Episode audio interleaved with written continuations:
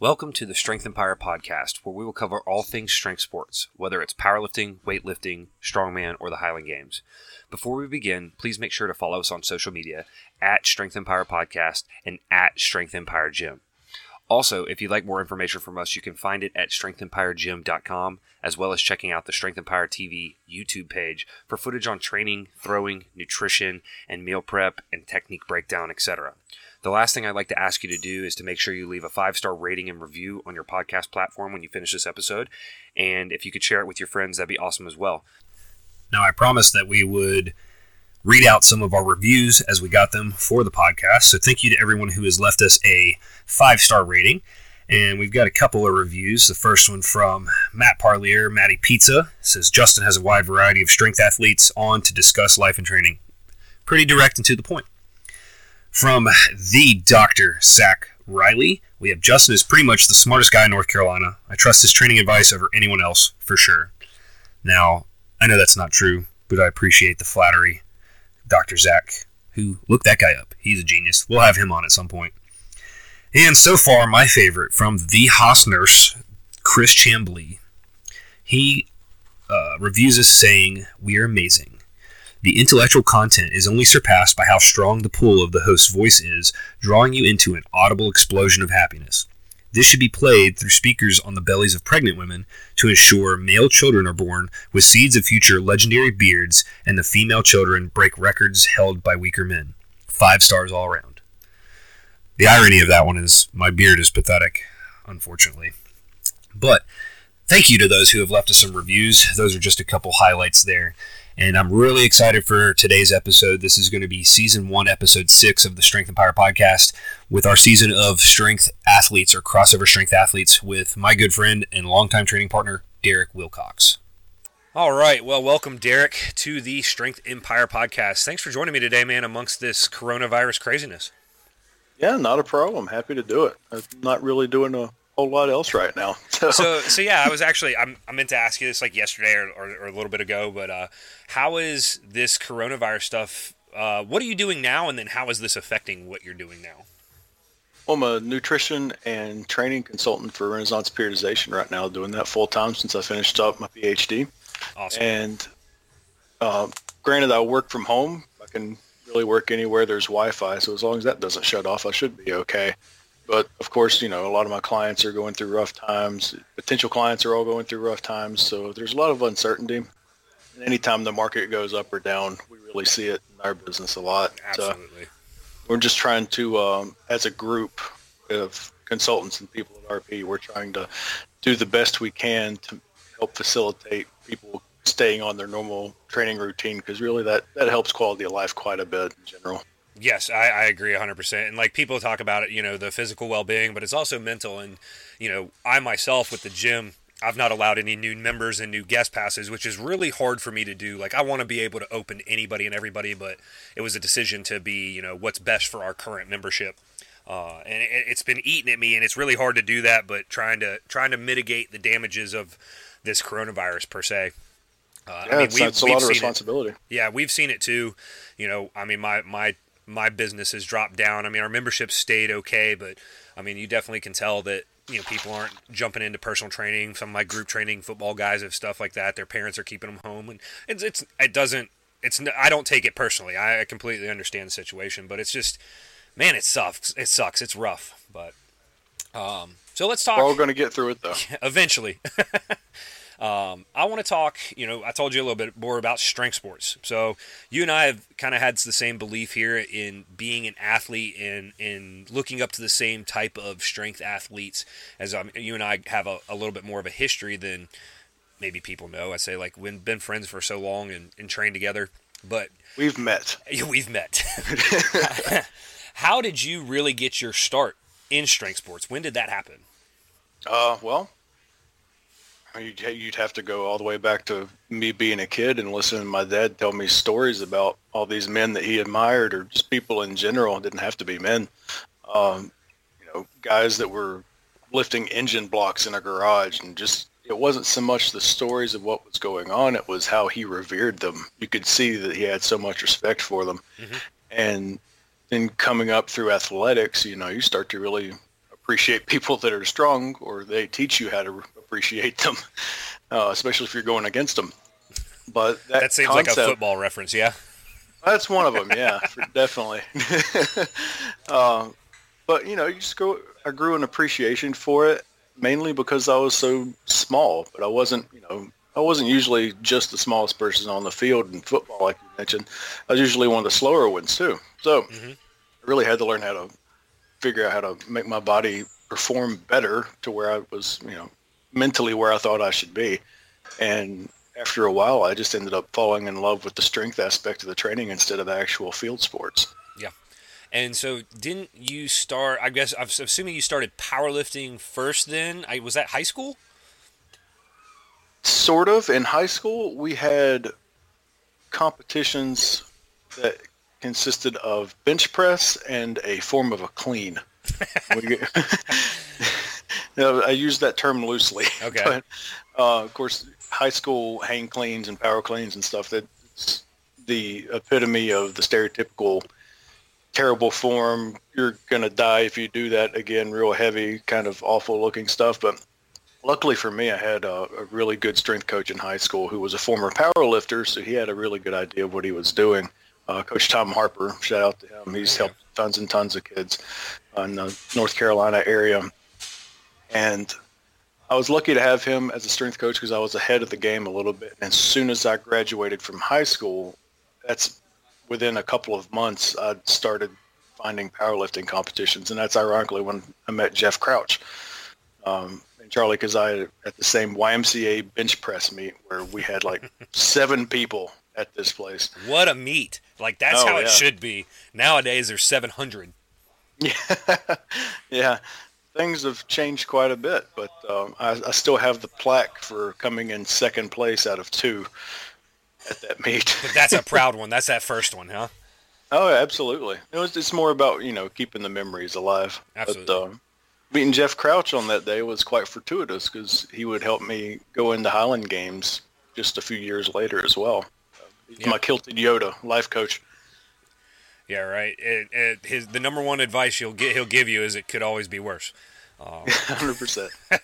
Uh, so let's talk. Let's let's kind of divide up your strength sport career, and I want to talk about a look each kind of your career and progression through each, and then we'll kind of come back and talk about the training side of things.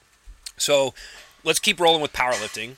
You know, that's how I met you. Was doing my, I guess you'll call it an internship at Strataform back in the day, and uh, I see you still rocking the Stratiform DW name on your Skype.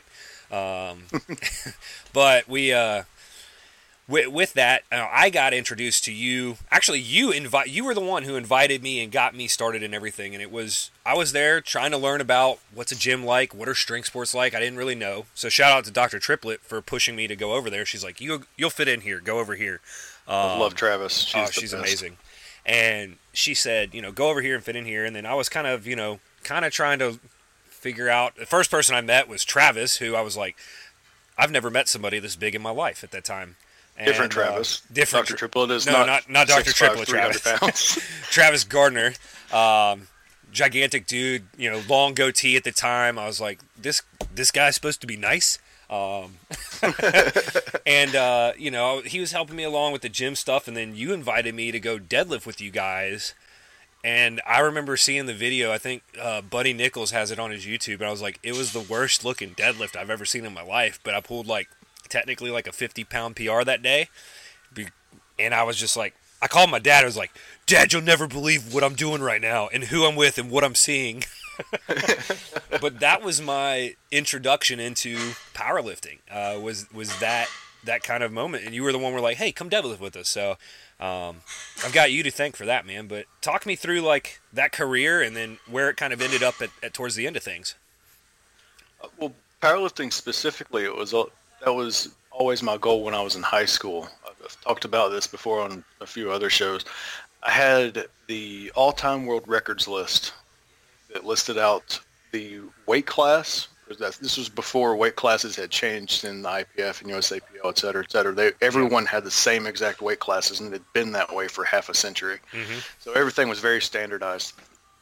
So everything from 114 all the way to super heavyweight, you had one name, next to a number and a weight class. It was regardless of federation, regardless of circumstance, regardless of excuses. You had one name, one number, one weight class. And I always wanted to be on that list. And I carried that list around with me in my notebooks for years in high school. So powerlifting was always my number one goal. I knew I would enjoy other sports, but that was always priority number one. And uh, I started lifting in single ply as soon as I got out of high school. I did one raw meet before raw was really a thing. It was raw with wraps. And now the only reason that happened was because I got to lift in it for free because I got to, uh, I helped set up the meet the day before. So I just went out there in a sun hat, scarf, and all kinds of crazy, goofy stuff and had fun. But, um, you know, as time went on, I was still trying to work toward getting on that list.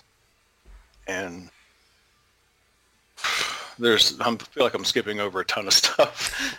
I do remember the video of the sun hat and scarf. I I can vividly remember that. That was before I had met you, but obviously I creeped on your YouTube, and uh, that one's up there. It's out there somewhere. That was from back in 2008, the beginning of 2008, I think. There you go. That's it's been a day or two, but uh, it's still enjoyable.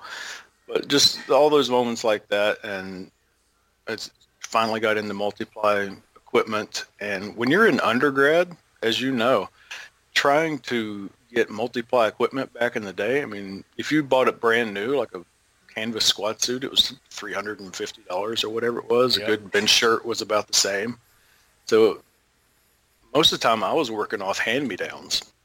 Just whatever I could find. I, I lifted in the same bench shirt for four years, and it just eventually blew apart in a meet. I was um, there for that. yeah, yeah. Al Caslow gave me that shirt. It was an Inzer Phenom, and I just used it to death. It, uh, when I first got it, I got close to 200 pounds out of it, and I continued to get stronger. And I pressed the exact same weight in that shirt forever because it just kept getting more worn out, and I kept getting stronger. And my my raw bench press almost went up 100 pounds, and I was still pressing the same weight in the shirt. it was so dead. But I didn't have enough money to get anything else. Yeah. So if that gives you an idea of you know where the priorities were and how much I ended up sacrificing for powerlifting during that time.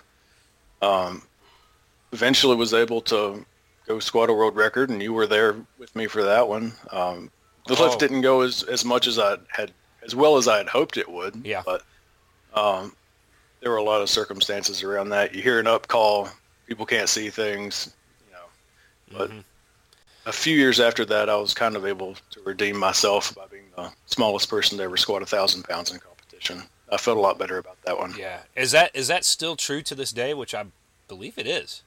Yeah, yeah. Uh, a throwback to Pulp Fiction. You have one thing to thank for that. It's the same reason they call a uh, quarter pounder Royale cheese in Europe. it's the metric system, man. There you go. Uh, the guy that ended up breaking my 181 squat record, he squatted 450 kilos at 181, which is unbelievable. And squat looked pretty good too. The dude's extremely strong. Kale Rassinen, I'm probably butchering his name. Yeah. But 450 kilos comes out exactly to 992 pounds. and he never cut below 194, which is where I did the 1,000 pounds at officially. Yeah. So I technically still have the smallest thousand pound squat. It's been over six years now. That's just awesome. I, I, I still geek out and tell people that, hey, I know Derek and this is what Derek can do. So you suck because you don't know him. Um, my brother, I don't know if you had a chance to listen to this podcast at all. My brother actually uh, gave you a really good shout out. And, you know, he, he gave his success so far a lot to our environment of us training together um, and him coming along and starting to train with us, and the idea that seeing other weights lifted, he was allowed to turn off his governor of what was possible or impossible. Um, granted, even in gear versus raw, he he said, you know, seeing Derek squat those numbers made me know it was believable that I could do it. Um, which was really cool to, to see that that he's come up and, and been successful himself and uh, quick quick story, and this is the tangents that I don't want to get off of, but um, your weight cut for that uh, 181 squat was um, boy. There's a couple times I've been worried in my life about how people are doing. And the drive from Boone to Asheville, and you we were I had we had I was lifting too, but we had the heat blasting, and you were in like garbage bags and winter coats, and we had to keep rolling the windows down because it get too hot, and you were going to pass out. I mean, it was it was about as much as I could take. yeah, that was that was not fun. And then after we got there, you know, I, I missed weight by a little bit and had to go to the sauna that was upstairs. Oh yeah, that was not good either. Ended up dry heaving and getting sick. And, yep. But then we ate so good. I oh mean, man, when we go Huddle House or whatever it was, and then we that we Italian go joint. back. Yeah, we went to. Uh, I don't even remember where we went for breakfast that morning. I was probably still in the days, but we went from one place to eat and sat around and moaned and groaned and just drank water and ate salt until it was time to go to the next place to go eat. Yeah, I can't. I can't ever remember the name of that Italian joint, but we had the best chicken parm I think I've ever had. oh, super good. Uh, looking back at that now, it was nutritionally it was too much fat to have at that point, but it was still one of the best reconstitutions that I've ever had. Uh, no IVs, no anything like that, and I didn't use any diuretics and, or anything. Yeah. So it made the sweating a little bit more intense, but um, I didn't have to worry about hormone and chemical balances in the body shifting fluids Right. away. Yeah. So that's that's one big benefit of not going that route. But um, yeah, that was that was a really that was a tough cut, but the reconstitution went really really well, and Yeah. it's one of the million variables in multiply lifting that you have to get right to have a successful day. Yeah. So talks about talk to me about that a little bit. So it's it, do you think that it's more common to see the drastic weight cuts in multiply lifting, and or do you think that it affects multiply lifting more than raw lifting, and why? Well, that's a really interesting thing. Uh, like I mentioned with multiply lifting, the amount of variables almost exponentially increases compared to raw lifting. Um, I tell people all the time, you know, raw meets are super simple. When they ask me why I didn't do more of them, I basically did a raw meet two months out before every equipped meet that I did because the, ta- the training goes from, or my training goes from high volume, build muscle, build a uh, workout working capacity for how much lifting you can do, get in shape basically, gain muscle, and then through the blocks you move toward the heavy triples and the heavy singles, et cetera, et cetera. And before you start into equipment on my program, you basically max out on your primary lifts to see where you are, and uh, it also helps condition you to putting on the gear and the intent, the relative intensity going above 100%. percent Mhm. So it, everything seems simple then. And then anytime you have a body weight shift up or down, the equipment fits differently. Uh, you have to have equipment altered if you want to get the most out of it, and that changes everything. Just you know, if you don't know what you're doing, you're you're taking shots in the dark, trying to figure out well, if I tighten it here, how's it going to respond, and blah blah blah. It's it it. I wouldn't say it's quite akin to motorsports in that way, trying to figure out a good tune-up before you go to your powerlifting meet to get your equipment right. But um, every little thing you tighten down, every little little way you adjust it, your body has to compensate, and every bit of carryover that you get from equipment, it doesn't just appear when you put the suit on. If you're familiar with physics at all, you know Einstein is very famous for saying every action has an equal and opposite reaction. Every bit of that 200 pounds that you're supposed to be getting in air quotes from a bench shirt or a squat suit or whatever, your body is absorbing that potential force and it is crushing you and you're having to stay stable underneath that additional force for that carryover to ever happen. Um, and a lot of people figure that out when they put equipment on and there's like they figure out real quick, oh, this isn't for me. I'm going to go back to go back to what doesn't hurt and is easy. Um, Yeah. And there's nothing wrong with that. I, I fully support everyone doing whatever makes them happy. It's just a, a whole different ballgame. Absolutely. I, I've talked with some people and try to try to give them an idea of what geared lifting is, and I honestly say that I tell them to compare it. The technicality of the snatch compares to me to the technicality of the bench shirt. Is that you have such a fine, small margin of error, in and how it is just so different, obviously from a squat, and it. They, I feel like it's the same on par comparatively and just to give people ideas of like how much technical training you have to do in the gear and it's you know it, compared to outside the gear as well. Um, Absolutely, I would agree with that. Yeah. Um, the difference being that there is a dynamic type technique application with a snatch or a clean, whereas it's very static with the shirt. But anytime you change shirts or change how you, you know, the shirt fits or anything like that, it changes the technique to a certain extent. So it's like going out and having to lift a different bar and adjust your snatch technique to a different shaped bar or something. so it, it's a constant cycle of, oh, I got it figured out. Oh, that shirt's worn out now. I have to get a new shirt. Oh, I changed all my technique. I have to, you know, figure out how to work this again. Yeah. So it's a constant cycle. So where did powerlifting lead you? What were kind of your best numbers, or what was your best performance on a specific day? Um, and, and then what kind of? I know personally, you've you kind of hung it up. Um, I don't know if that's forever, but what, where where are you at? Where you or where did you come to? How did it all come to fruition? I guess.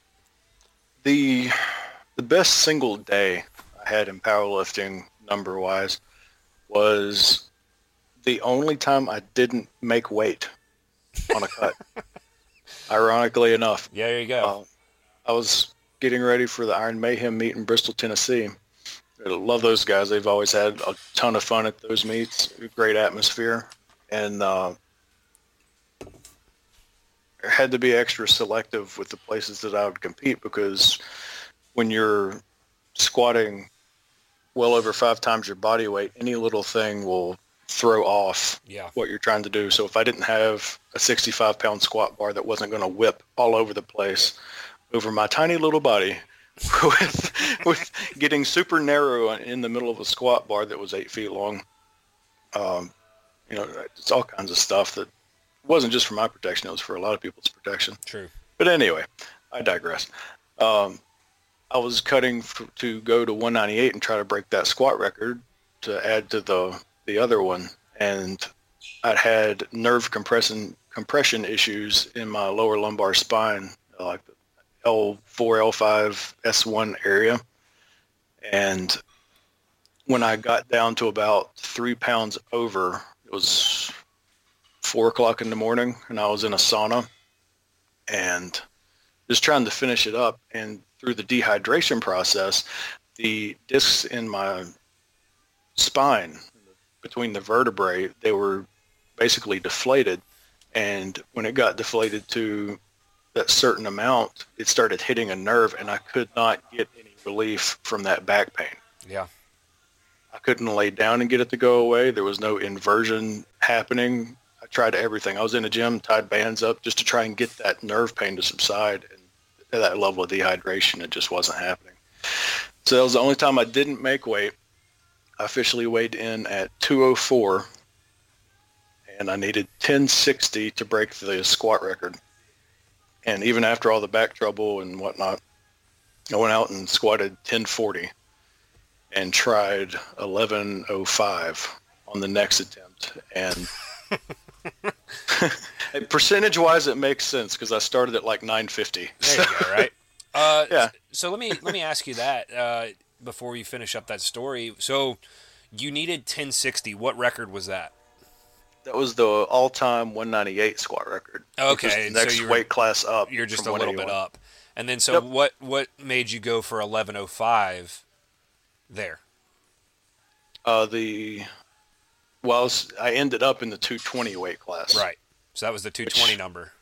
Yeah, and one of the, the coolest accomplishments I've ever heard of in powerlifting, in my opinion, Sam Byrd going 198 world record squat, 220 record squat, and then the 242 world record squat. And I was I was hoping to try and mimic what he did because I just thought that was absolutely incredible. So props to him for that. I, I tried my hardest and I couldn't. I got one. So Okay, so you, you and those are and then I mean yeah. So hey, at that level, it's kind of that moment of screw it, we're going for it.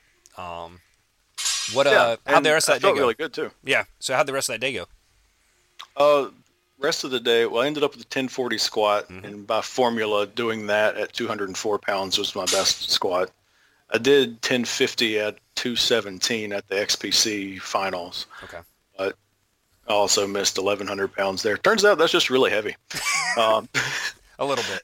yeah, and uh, but the Iron Mayhem meet, I think I benched 560, something like that on my second attempt, passed on my third, and deadlifted 715 for 2300 total and missed 750 after that um, which was it wasn't far off i think it was up around my knees and i just couldn't quite lock it out Gotcha. But- so still performed well on a crazy cramped day before. yeah yeah well by that point i'd figured out all the nutrition stuff and um, made reconstitution a lot more consistent and easy and the weight cut didn't bother me as much because i went about it the right way and it's one of those benefits of experience and then also having the physiology background on top of it mm-hmm. So that kind of was about the end of it, yeah? About the end of powerlifting for you for right now. Tell me about that. Yeah, I tried one more meet just to go after the 220 squat record because I didn't want to try to cut to 198 again. And I opened with a 1003 and it absolutely flew. It was one of the one of my favorite squats it just felt so easy. Who would have ever thought 220 220 glass and a 1000 pound squat would be an opener? That was that concept by itself sounds silly now. But um, I jumped straight to 1102 after that and missed it. Kind of left my suit too loose and had everything set up real well on the third time, but the second attempt was such a car wreck of a mess. I fell forward and people couldn't catch it quite in time and they pinned the bar up against the mono so I could get out from underneath it. So, but that was actually the last meet that I went to Okay.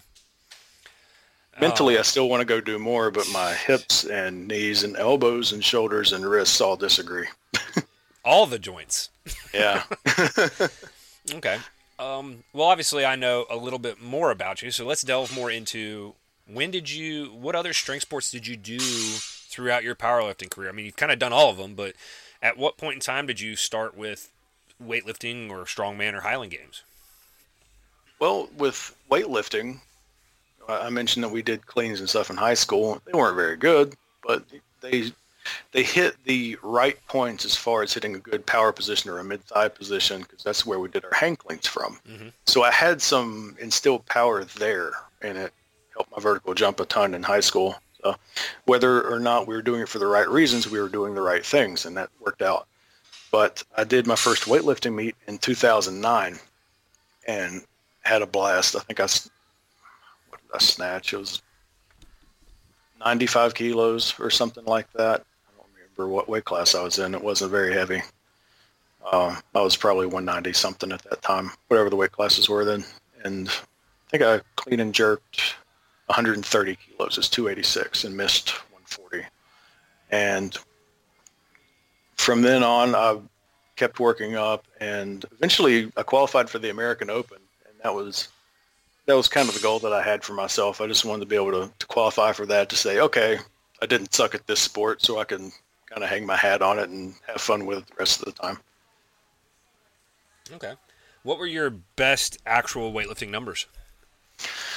In competition, uh, my best snatch was 120 and best clean and jerk was 147 and a half, I think. I Okay. tried 150 a lot, but I got called for three different press outs, I think.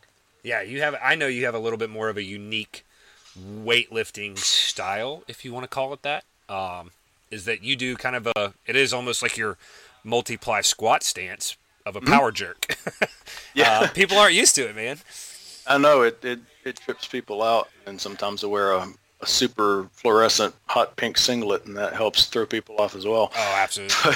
I've thought about uh, wearing a the almost. It's not quite the Borat singlet, but it's like the old school Vasily Alexiev, where it's like Oh, the yeah. one strap down the middle to like a little square short. I almost wore that the last meet I did, but I kind of wanted to take it a little more serious because I actually was lifting really well. But if I do another meet, I may end up. They're like fifteen bucks on Amazon. I'm like, dude, the pictures and the comedy that would come from that means more than means more than the numbers ever could.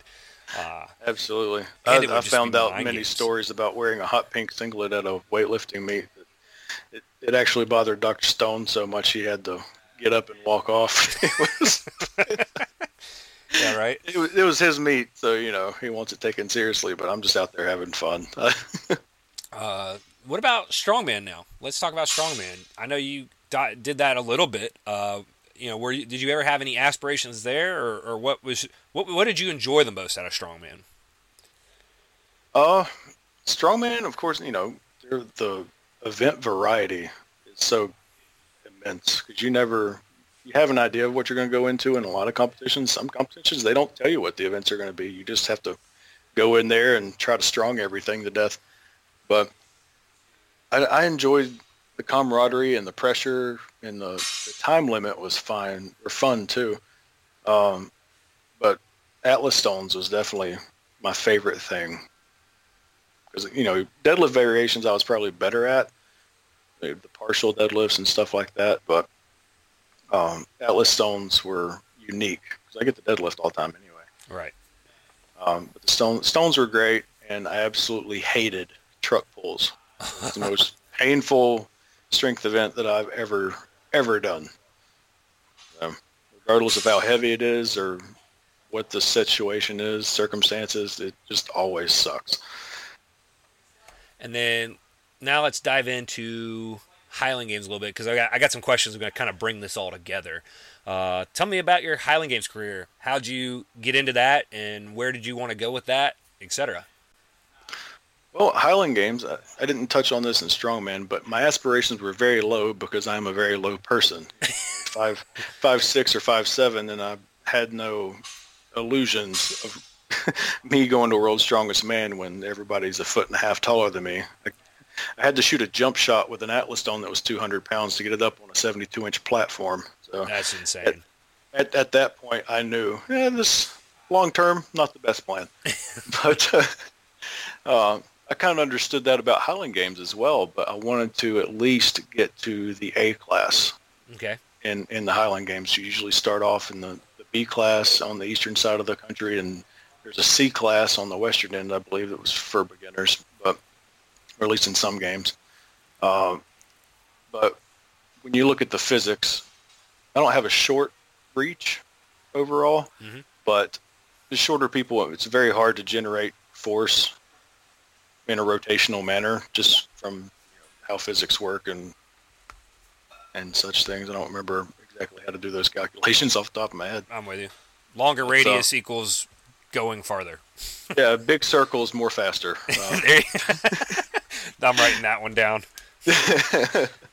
um, so I, I didn't think I was going to go out and break world records in that, but I genuinely love the Highland Games for the camaraderie. There's, I don't think there's a sport out there that's got better camaraderie.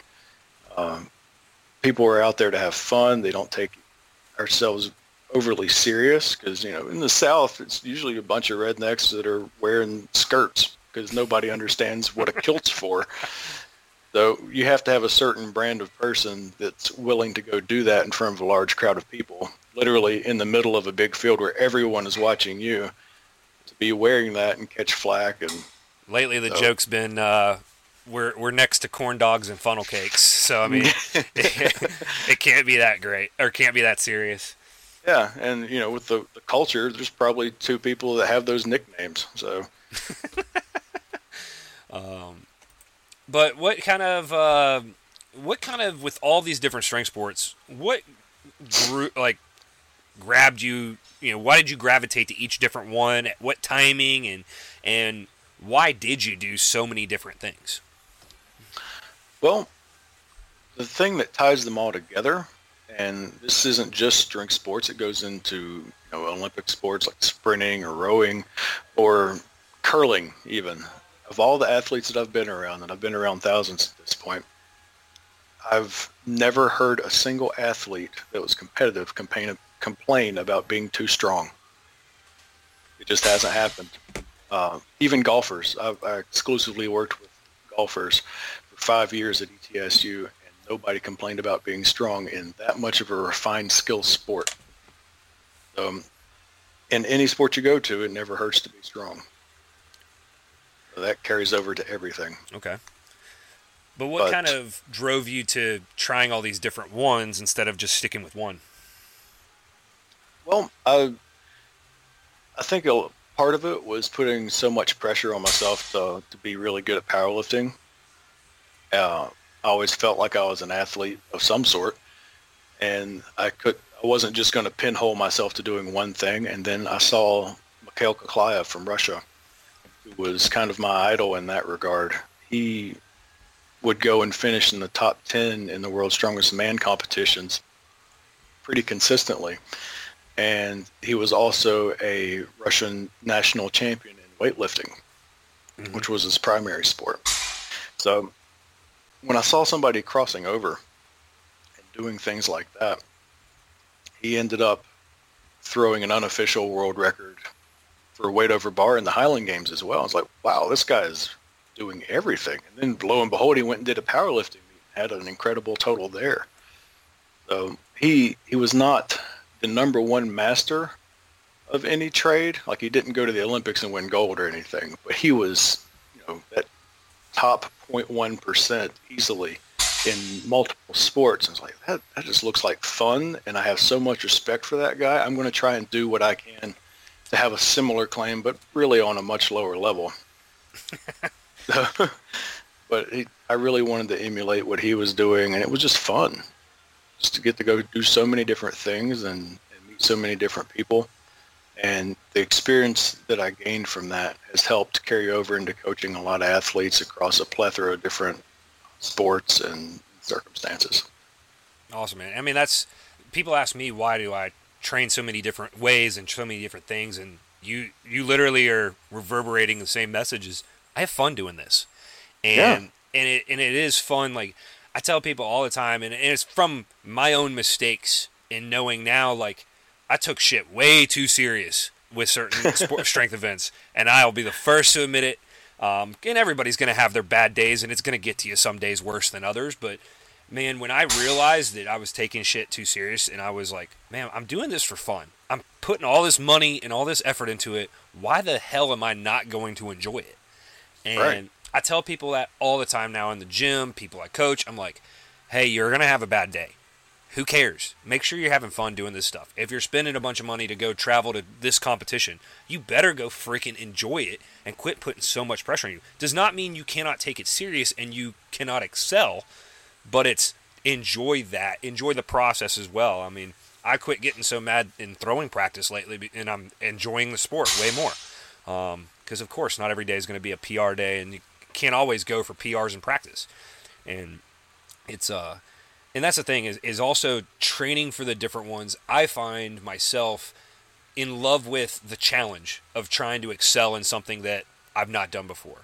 You know, it was like people are like, "Why do you do so much weightlifting?" And I'm like, "Because it's hard to do, and and it's hard to get good at, and and hard to excel at."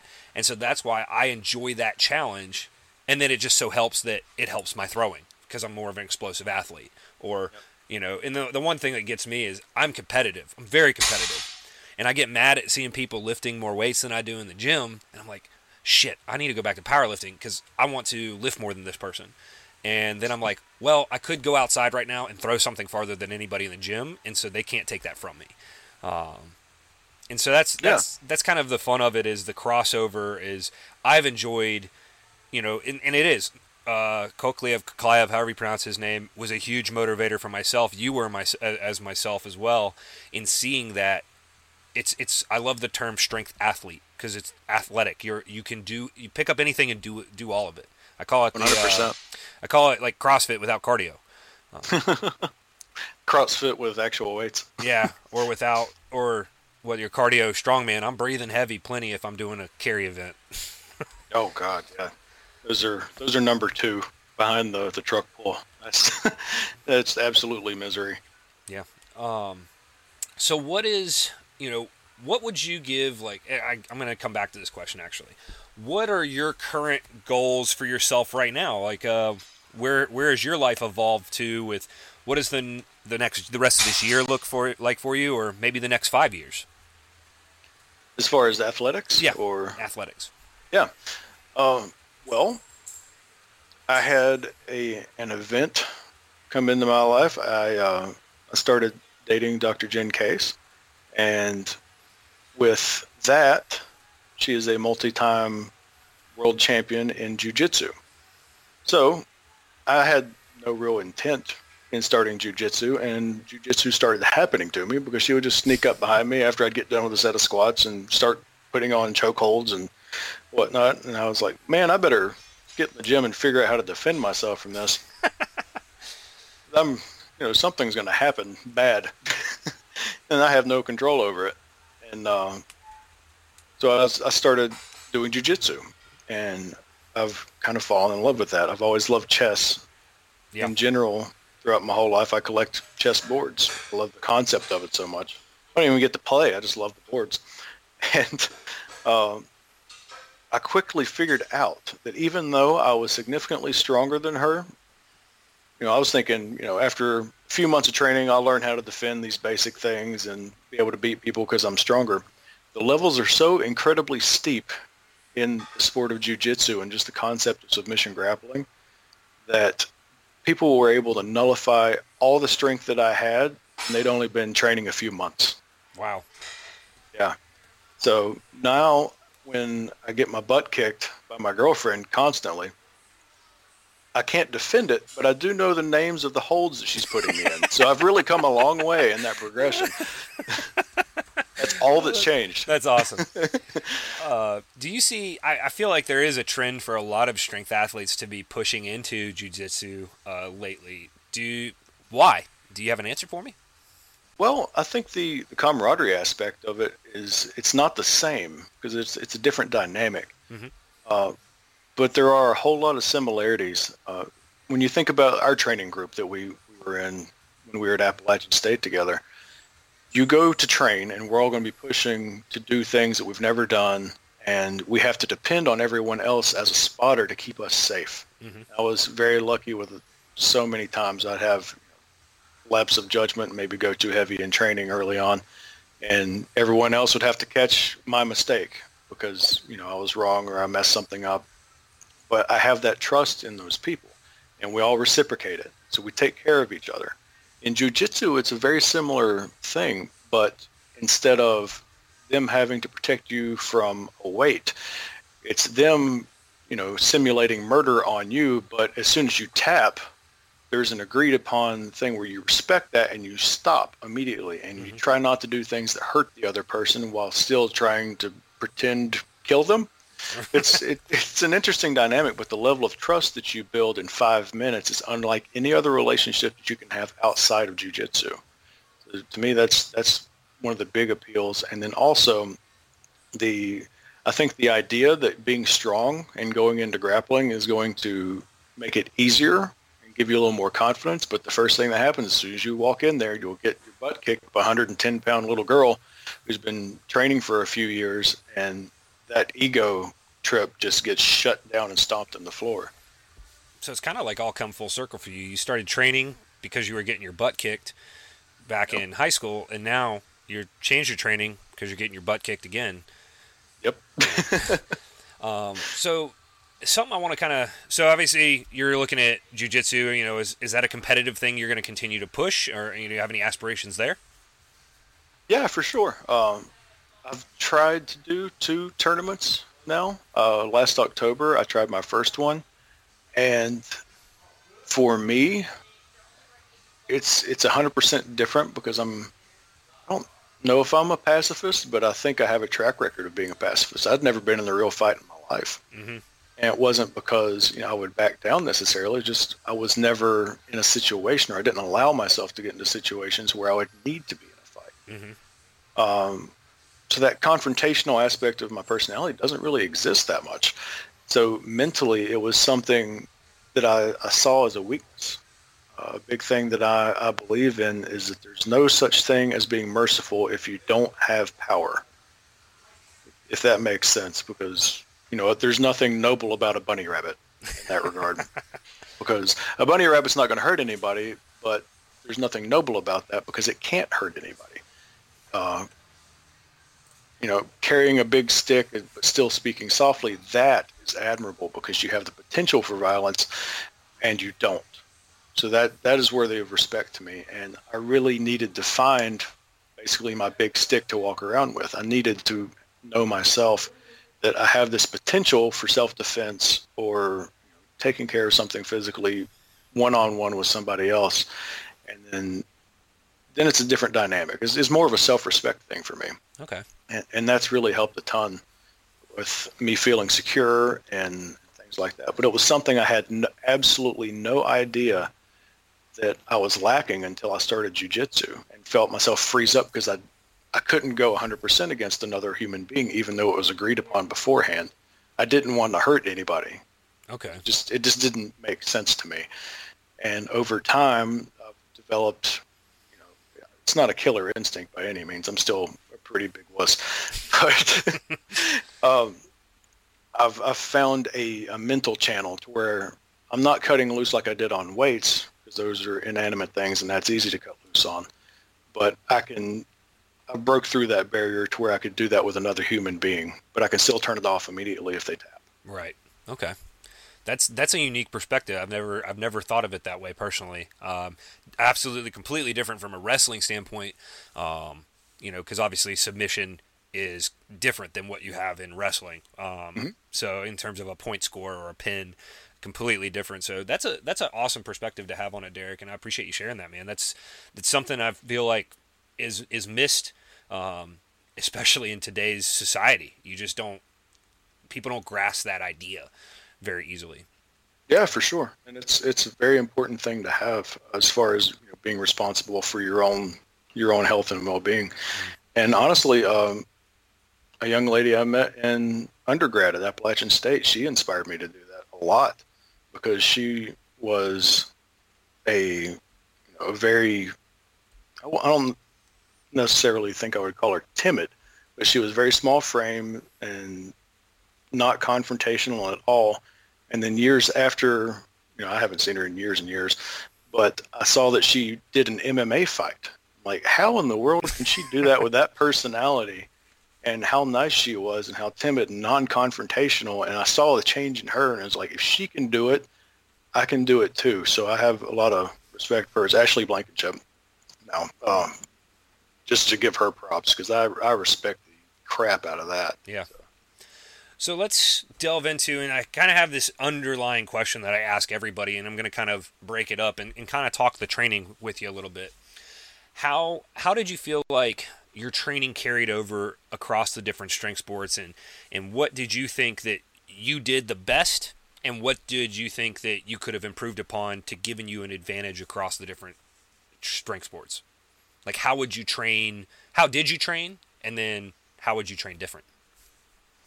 Well, early on, I had a lot of experience with the static lifts and a little bit of cleaning from high school. So that made the transition to weightlifting after I'd been powerlifting for a while a lot easier because I was somewhat familiar with that mid-thigh or power position.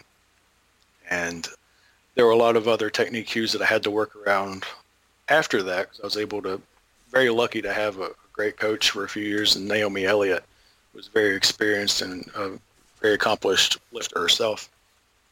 And being able to have those eyes watch and help me develop as a weightlifter helps me coaching later on as well. But the biggest thing is just like I said before, you know, if if you can't deadlift more than 20% of your best clean and jerk, that you can consider your deadlift being the full capacity of a glass. You can only fill that glass up with water to the top of the glass before it starts running over. It just won't hold anymore. The amount of water you have in there, you can think of as um, you know power production or rate of force development or anything like that. But that's also going to represent your snatch or your clean. And if you don't increase the size of that glass, a la your absolute strength levels, you're never going to be explosive with a weight less than that. So you have to increase your ceiling of potential and absolute strength in order to be able to move dynamically or explosively with lighter weights. So understanding that relationship was absolutely massive as, across all strength sports. And, you know, lucky enough from powerlifting and deadlifting forever, I never really had to battle that myself, but it made it easier to recognize in other people. So if someone was struggling in weightlifting, I was like, well, you've been stuck at this plateau. Have you been pulling heavy off the floor? What's the heaviest you've pulled? Oh, it's only you know, 15, 20% better than your clean and jerk. And you consider that an overload. No, it's not really an overload. You need to just get stronger to make this better. Technique's always a prerequisite in that regard, but that's that's one of the more common things as far as mistakes I've seen in weightlifting, just because of seeing that crossover by competing in multiple different sports and seeing all the commonalities in between them. Uh, technique is always first, but you cannot substitute being strong. Oh, I like that one too. Boy, you get you got a, gr- a bunch of one-liners in this one, buddy. I'm, right, I take notes as I'm doing this to to you know use some of these, and you've had a, I've got like six down right now. I love it. Um, so, what would you have done different at this point? And, and you've had a very lengthy strength career already. What would you do differently, or what would you tell? This is my kind of awesome question: is what would you tell your younger self in powerlifting? What would you have done differently with your training with everything that you've done now?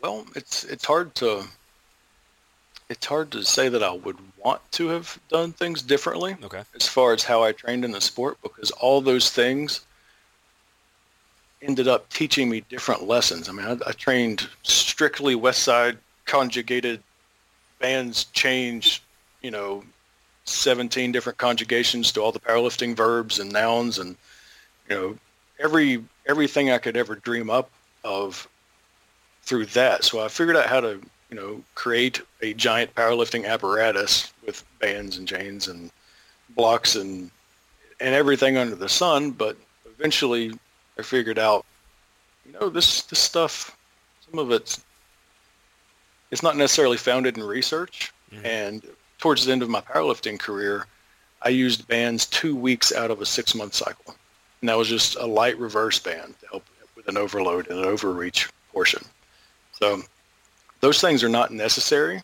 They can be really good tools, especially for a coach, if you know exactly what you're trying to get out of an athlete, whether it's increased intent in pulling or something like that, just do the, the accommodating resistance curve with band tension or chains or whatever. But if you do the basics and you do them right, you do them consistently and you do them in a, a progressive manner where it gets heavier and you're managing fatigue and you know lots of other details but if you do the basics right you don't need all the craziness so i don't know if i would take that out of my previous training because i learned a lot from it one thing i would change if i could go back and talk to my younger self i would say hey dumbass quit football quit football right now and just lift weights because 90% of my injuries all came from football. I had one shoulder dislocation from diving after a basketball one time, but everything else, my two dislocated hips and the other six shoulder dislocations, all came from football. And like I said, I wasn't always the smallest guy, but I was usually one of the slower ones too on the field. So I had no future in doing that, but I didn't know what else to do. Mm-hmm. Um, in the end, I, I was trying to play football just so I could stay in the advanced weight training class. There you go. But I would tell myself that for sure. Okay. Uh, if you could tell yourself and, and kind of take that same question with weightlifting, strongman, and Highland Games, what would you have done different with each of those sports to excel even more than you already had? In Highland Games, it would be stop trying to stronger your way through technique. Okay. F- figure out how to go slow, make those big rotations like we talked about earlier, and you know, use lighter implements, maybe a longer chain. I did that with Eric Fraser a few times, and it seemed to help a lot. Even then, I was still too impatient to try and sit and get the form right and slowly accelerate from that point in training. Uh, strongman, I don't know. I didn't have a future in that to begin with. It was just go have fun. so I don't, I don't think I have too many regrets in that regard. Um, with weightlifting, I, I was I've been so lucky to be around very wise and knowledgeable people in weightlifting. Uh, like I, I, mentioned Naomi earlier, but of course going through the my master's and PhD at East Tennessee State with the Stones and you know, being around the weightlifting coach Satoshi Mizuguchi, was an absolute stickler for technique, um, and all the people that came through there before and while I was there incredible weightlifting minds. Mm-hmm. Uh, and getting the input from them and seeing the way they coach and the concepts, it, it's hard to say I would want to do much else different with weightlifting because it would take time away from the powerlifting training. But um, honestly, I've just been extremely, extremely lucky. Like all the circumstances of being around people who are really smart to learn around. Um, I mean, how many people can talk about being around Olympic level coaches for sprints and rowing and weightlifting and throwing, but also being around people like Louie Simmons and right. Rick Hussey and you know being in, around coaches from all over the country at the highest levels. So I'm, I'm not necessarily religious, but I'm very blessed in that regard for sure. I hear you. I uh, that kind of you just brought up two questions I should have asked earlier. One, well, it's kind of together. How important, and this is powerlifting related, uh, how important is training environment? As can you do geared powerlifting on your own? And then, if if you can, how do you go about doing that? Because I've gotten that question quite a bit, as well uh-huh. as how important do you think it is training in the gear, and how frequent would you do that? Okay, there are three questions there. Yeah. I know. I do this all the time. uh, what was the first one again? First Sorry. one is training environment for geared powerlifting. Can you do it on your oh, own? Okay.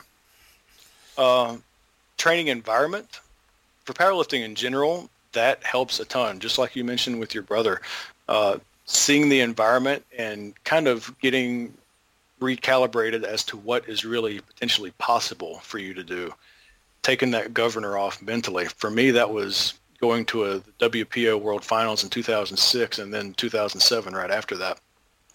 Seeing Alexander Kutcher deadlift 794 pounds in the 165 class completely removed that for me. And then seeing Chuck Vogelpohl come out like a rock star and squat 1,100 pounds at 275. I think he weighed in at 264 that day.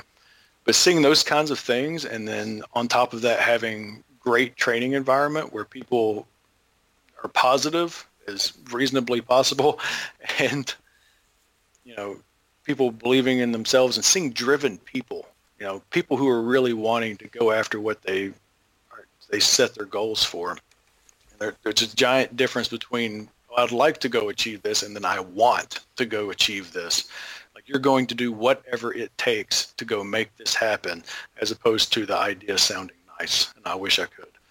Uh, seeing that in practice is a life changer, regardless of sport or profession. You have to, you want to achieve something, you go do whatever it takes to go do it.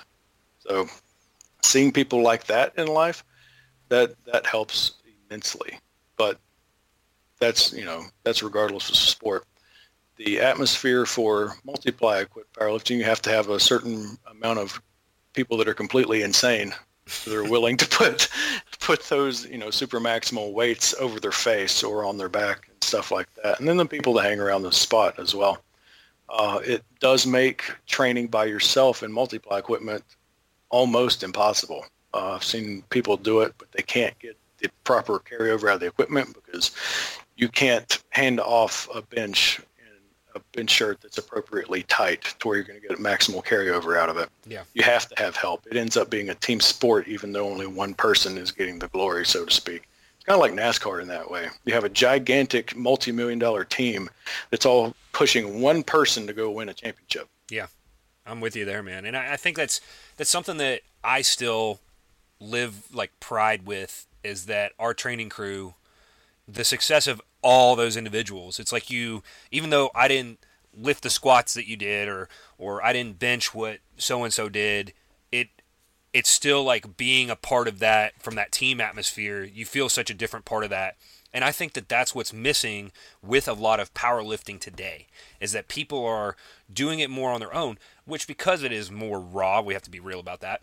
But it's not. Yeah. It doesn't have to be that as well. I'd love to see a more of that group focus coming back, more of the training crew focus coming back, because I think that that's so crucial. And then it's like it is you you get to celebrate your teammates or your training partners' successes as much as your own, and that's what that's what keeps that drive going. Um, Absolutely, I miss it. Uh, pe- people from other sports don't really understand how close you get with your lifting mates to where you know you'll drive halfway across a country just to go help and wrap knees for somebody Yeah. and then hand off a bench and then that's really the main reason that you're there. You don't really do much else. Uh, but it's that level of dedication because you build that really close bond of okay i'm going to try this. I know you've got my back if i miss it or something happens or i get hurt you're going to pull this weight off of me and you're not going to allow you know something bad to happen as much as you can. That is an, in- an incredibly sacred thing in powerlifting. And anybody that i've ever seen violate that they're cast out immediately like you there's no room for not being able to trust somebody in that kind of environment so the relationships that are developed are incredibly special and very close. Yeah. How important do you see it being? Like, how often does somebody need a training gear in their gear uh, to to be able to get good at that, or is it something that you don't have to put a lot in? And, and how do how do you go about doing that if somebody's looking at getting into powerlifting, like in multiply? Excuse me. Well, I, honestly, I think it goes the same for single ply. Uh, Yeah. USAPL, IPF guys, it's it's a very very similar process, and I've coached tons of people in single ply at this point, and it's there's no real difference. You still have to get the technique right um, if you want the proper percentage of carryover hmm for your dimensions. You know, people with longer arms are, or thinner in general, the carryover is going to be different. It's just physics. And moment arms and leverage points and things like that. It's just there are things you're going to have to in that way. Uh, always outliers, but with the equipment, you do have to learn a completely different motor pattern from what you normally do. That's what makes equipped lifting so hard. That on top of the additional stress on the body, of course. But with a bench shirt, you have to figure out how to, in the first two or three inches of a descent, you are setting the shirt by the direction your elbows go to make sure that it stretches the right way and accumulates tension. And the path that you take to the chest dictates what direction the shirt is going to try and push the bar in, in that regard. So all those little details you have to figure out hmm over time and get trained on before you can be proficient in what you're doing.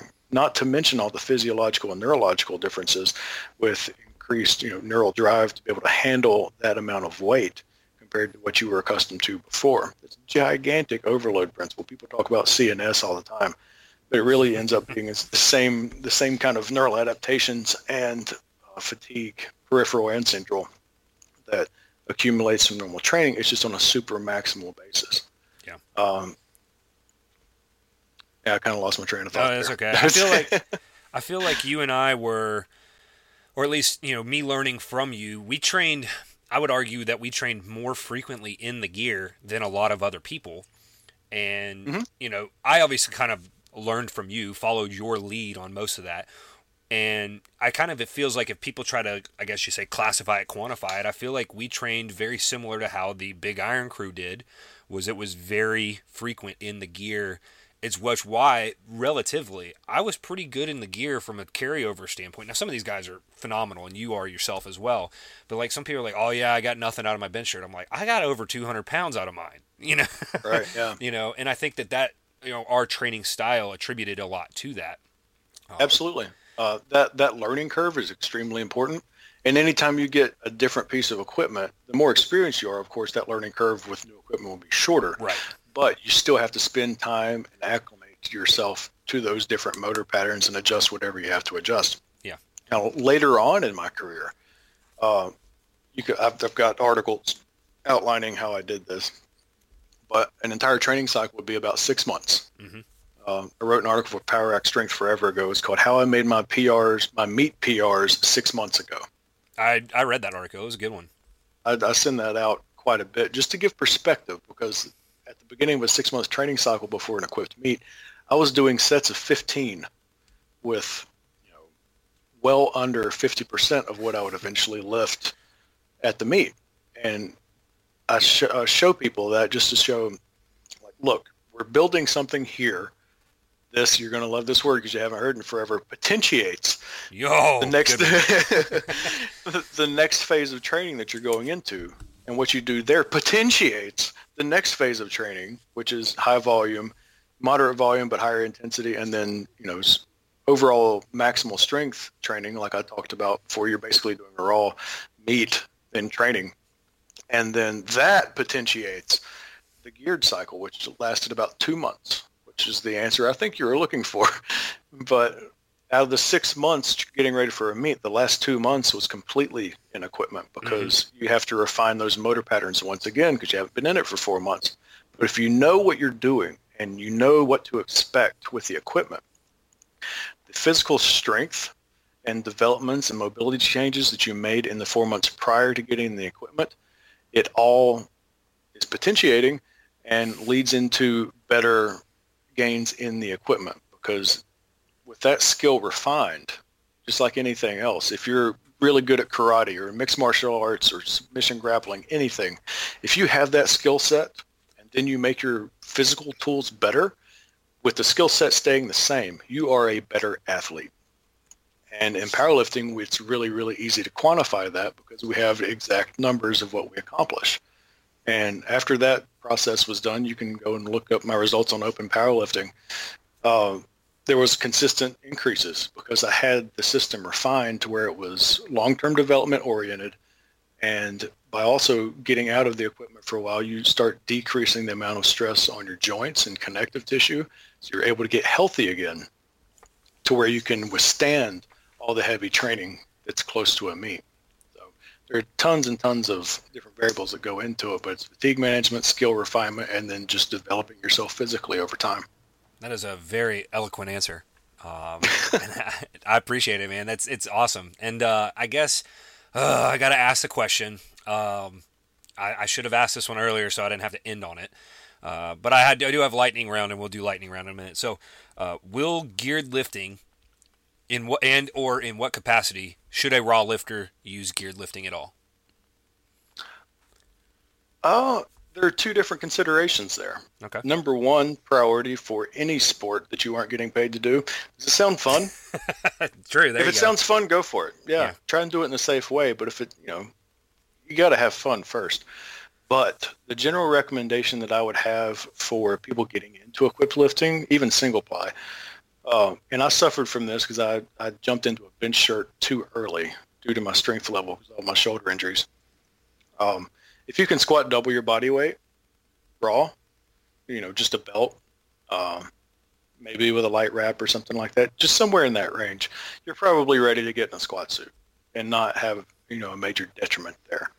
Um, and even when you get in the squat suit, there's a neurological adaptation that happens just with the overload that might make your raw lifting better. So that's something to consider as well. I know I definitely had that effect when I first started. But bench press, maybe one and a half times your body weight.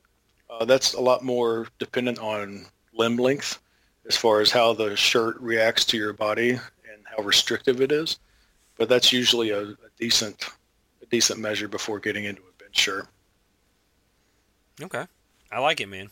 I mean, I like it. And uh, I got one question that I didn't push it up very long. I got one question off of Instagram. Okay. Uh, and that is, when will you be returning to the Highland Games?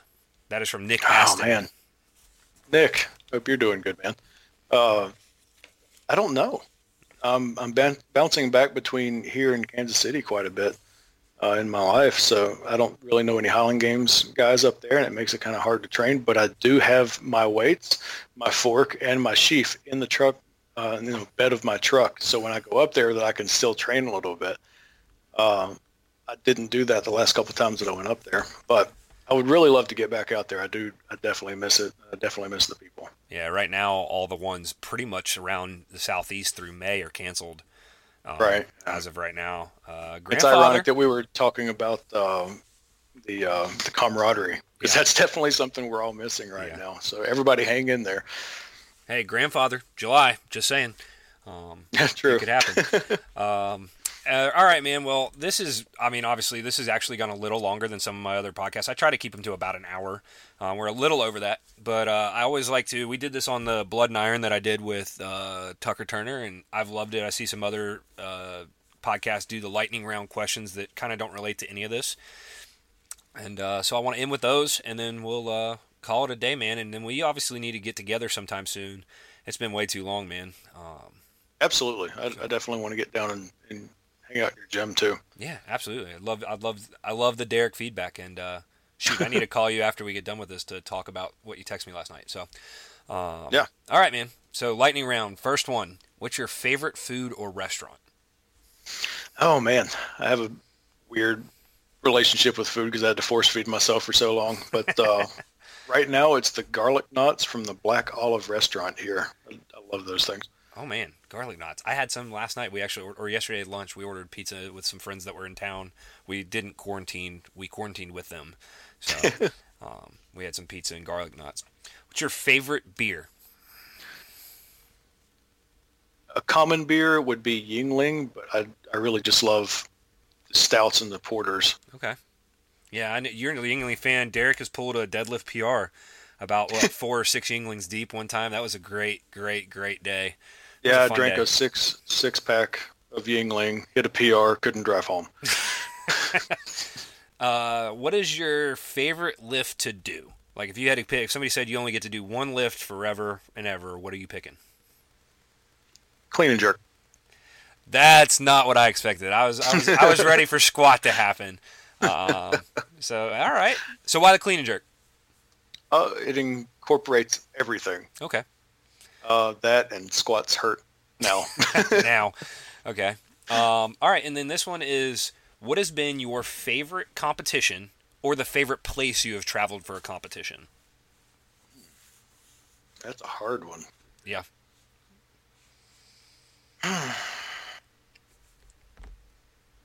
Wow. So many. There are. You've done. I mean, you've done a lot, man. That's what's tough. Uh, probably the, f- the first time I went to the Arnold to compete because of seeing the WPO guys at the Arnold and idolizing them so much. Right. That was that was my second goal in my powerlifting career. So break a world record, go compete as a professional at the Arnold. So when I did that, I was content with my career. So probably go. that one. Awesome, man. All right. Well, uh, Derek, let's kind of wrap it up. Uh, obviously, where can people find you? And obviously, I've recommended a million and a half people, I feel like, uh, to RP. So I know that, and I've tried to direct some people directly to you. Um, but where can people find you to look you up? What you know? How can you help them? And, and if they want to follow you or send you some messages or questions. I'm on Instagram and Twitter as Wilcox Strength Inc. Uh, Facebook, you can look me up on my personal profile. It's public, or you can look at Wilcox Strength Inc. on Facebook as well. All right. Uh, I don't think there's anything else, man. That was this is awesome. Uh, I, I I joke and tell people, man, every time I do one of these, it's my favorite one, and th- right now it's the most recent, so this is my favorite one. Um, PR. I definitely have, yeah.